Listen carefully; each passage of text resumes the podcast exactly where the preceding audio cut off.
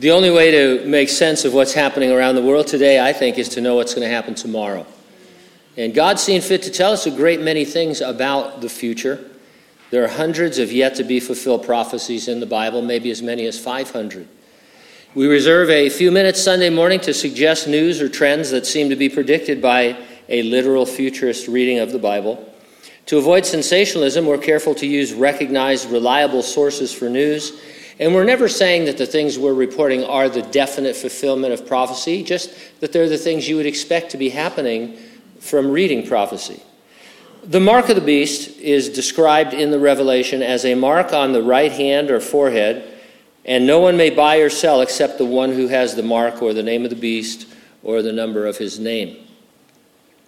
There'll be some sort of global system by which we will all be, or the citizens of the tribulation will all be connected together. Uh, microchip in the hand, palm print, thumb print, who knows what it will be. Currency will be all digital, so you won't be able to buy anything off grid uh, and everybody will be a part of that. And uh, technologically, it, it's uh, become possible just the last couple of years, uh, and it actually seems really super convenient. However, the total, totalitarian global government of the Antichrist will enforce its mandates by restricting what a person can buy or sell. And this will begin to affect every uh, aspect of life.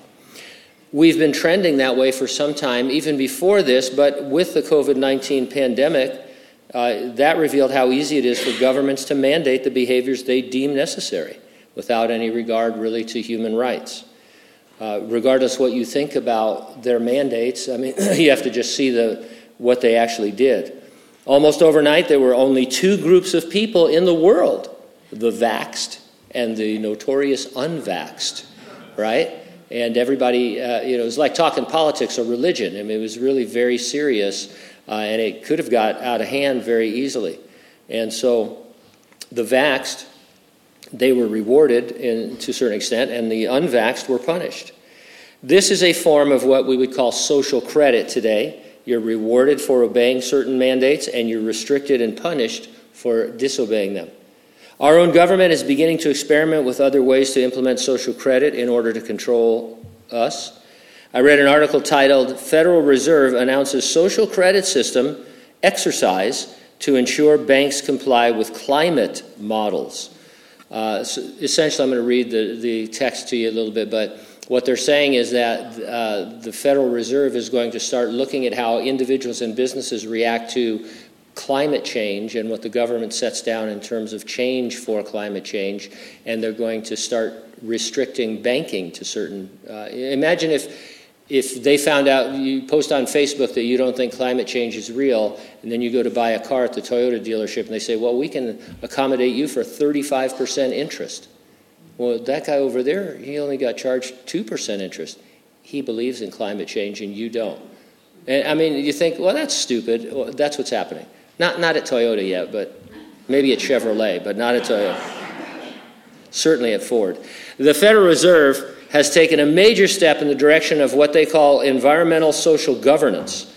Uh, it's a network that effectively acts as a parallel system to that of the Chinese Communist Party's infamous social credit system. The banks involved are Bank of America, Citigroup, Goldman Sachs, JP Morgan Chase, Morgan Stanley, and Wells Fargo. Of course, it's just a scenario until it's not. The Fed uh, pilot program is set to launch in early 2023. Another article said Environmental, social, and governance metrics are a kind of social credit system designed to coerce businesses and, by extension, individuals and all of society to transform their practices. Investors and banks and governments use ESG to push businesses to change how they function, regardless of what the employees and customers of those businesses want.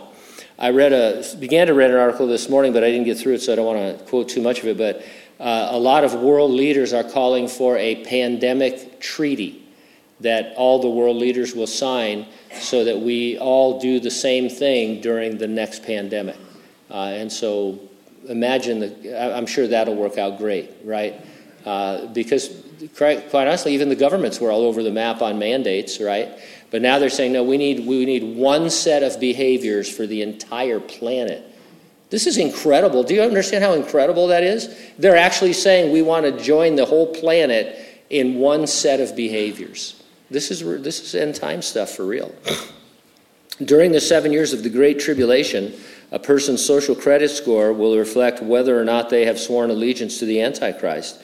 And if you read through there in, in Revelation 12 uh, and all, if you don't swear allegiance to the Antichrist midway through the tribulation when he declares that he is God and to be worshiped, you're dead. They're going to track you down and kill you. We've suggested a few weeks ago that it's probably by drone attack.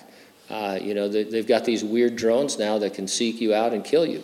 Uh, or maybe they'll, well, they'll drop a robot dog on your roof uh, with a Chinese rifle. And I mean, it's crazy what's happening in our world, but it's happening. No one knows how all this will pan out. All I'm saying is that social credit is exactly what you would expect from reading Bible prophecy. We're witnessing the stage setting for the seven year Great Tribulation. We won't be here for it because the Lord's going to come and resurrect the dead in Christ and rapture living believers. We sometimes call that whole event the rapture of the church. Are you ready for the rapture? If not, get ready, stay ready, keep looking up. Ready or not, Jesus is coming.